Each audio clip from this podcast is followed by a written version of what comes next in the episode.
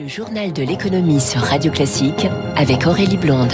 Les titres de l'économie sur Radio Classique, le virage monétaire de la Fed comme prévu, la hausse des taux est amorcée, la réserve fédérale américaine durcit son discours, l'inflation devient sa priorité. 30 milliards d'euros pour aider les Français à amortir la facture énergétique. Le gouvernement dévoilait hier son plan de résilience, tous les détails à suivre. La guerre en Ukraine, un choc pour l'économie française, ce sont les mots de l'INSEE dans une note publiée hier. Selon l'Institut, l'inflation va miner le pouvoir d'achat et peser sur la croissance.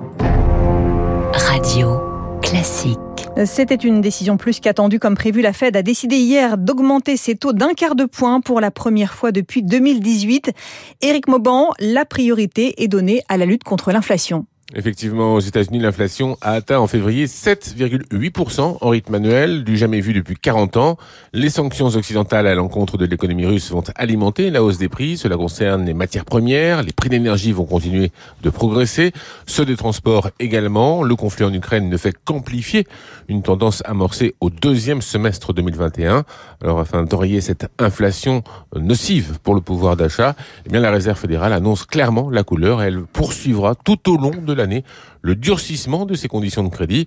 À une écrasante majorité, les membres du Conseil de la Réserve fédérale tablent au moins sur sept hausses de taux en 2022 pas de quoi entamer le moral de Wall Street. Hier, le Dow Jones a gagné 1,5%, le Nasdaq 3,7%.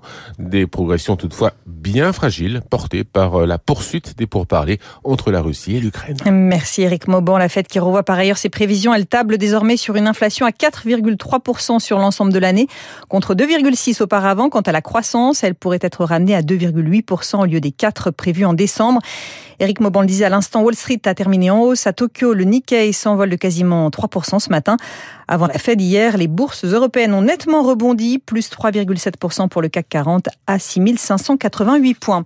C'était l'autre grand rendez-vous hier, la présentation du plan de résilience par le gouvernement.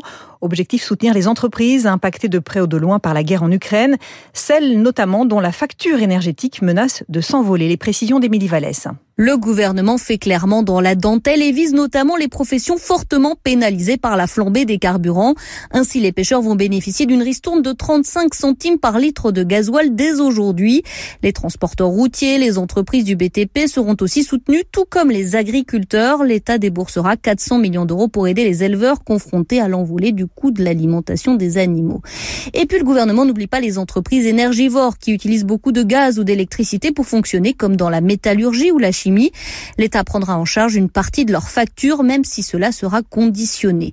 C'est aussi le retour de plusieurs mesures activées pendant le Covid, prêts garantis par l'État, chômage partiel de longue durée ou encore report des charges fiscales et sociales. Quant aux ménages, l'État demande aux distributeurs d'aller au-delà des 15 centimes de réduction par litre de carburant.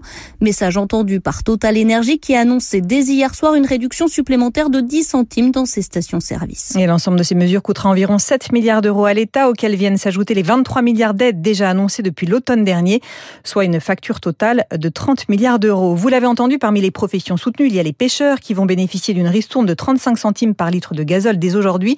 Une mesure saluée par la profession. Écoutez, écoutez José Jounot, président du comité régional des pêcheurs maritimes Pays de Loire. On est agréablement surpris de l'annonce. On s'attendait à beaucoup moins que ça. Ça donne un, une sacrée bouffée d'oxygène. On avait peut-être 25% d'arrêt de navire progressif, mais ça aurait pu aller jusqu'à 50%. Et là, ben, les bateaux vont certainement repartir. Un navire artisan du golfe de Gascogne, c'est 2000 litres de gasoil par jour. Sur une facture de 2000 euros, ça vous fait plus, entre parenthèses, plus que 1300 euros. Donc, c'est une bonne nouvelle. Ça va dans le bon sens. Le gouvernement vient de se rendre compte que la pêche était un secteur d'activité économique incontournable. C'est fait pour nourrir les populations. Quelque part, ça redonne un peu ses lettres de noblesse, quoi. Il y a, c'est une victoire humainement parlant en plus. José Jounot, président du comité régional des pêcheurs maritimes Pays de Loire. Avec ce plan de résilience, le gouvernement a-t-il réactivé le quoi qu'il en coûte? C'est le thème de l'édito de François Vidal à 7h12. On commence à mesurer l'impact de la guerre en Ukraine sur l'économie française. Dans une note publiée hier, l'INSEE estime qu'elle va provoquer un triple choc d'inflation, d'approvisionnement et de confiance pour les ménages et les entreprises. Selon l'Institut, l'inflation pourrait atteindre 4,5% au deuxième trimestre. Un mois après le début du conflit, les entreprises mesurent elle aussi, les répercussions sur leur activité. BMW et Volkswagen sont contraints de stopper leur chaîne de montage en raison d'une pénurie de faisceaux électriques. Les constructeurs allemands sont très dépendants de l'Ukraine dans ce domaine. BMW qui prévient que la guerre pèsera sur sa rentabilité et ses ventes cette année. Inditex, la maison mère de Zara, sera également pénalisée. Le groupe va devoir assumer la fermeture de plus de 500 magasins en Russie. En attendant, le géant espagnol du prêt-à-porter affiche un solide rebond en 2021 et retrouve quasiment son niveau d'avant Covid avec un bénéfice de plus de 3 d'euros.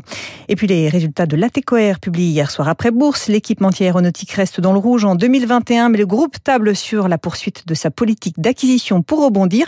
On en parle tout de suite avec Thierry Mott.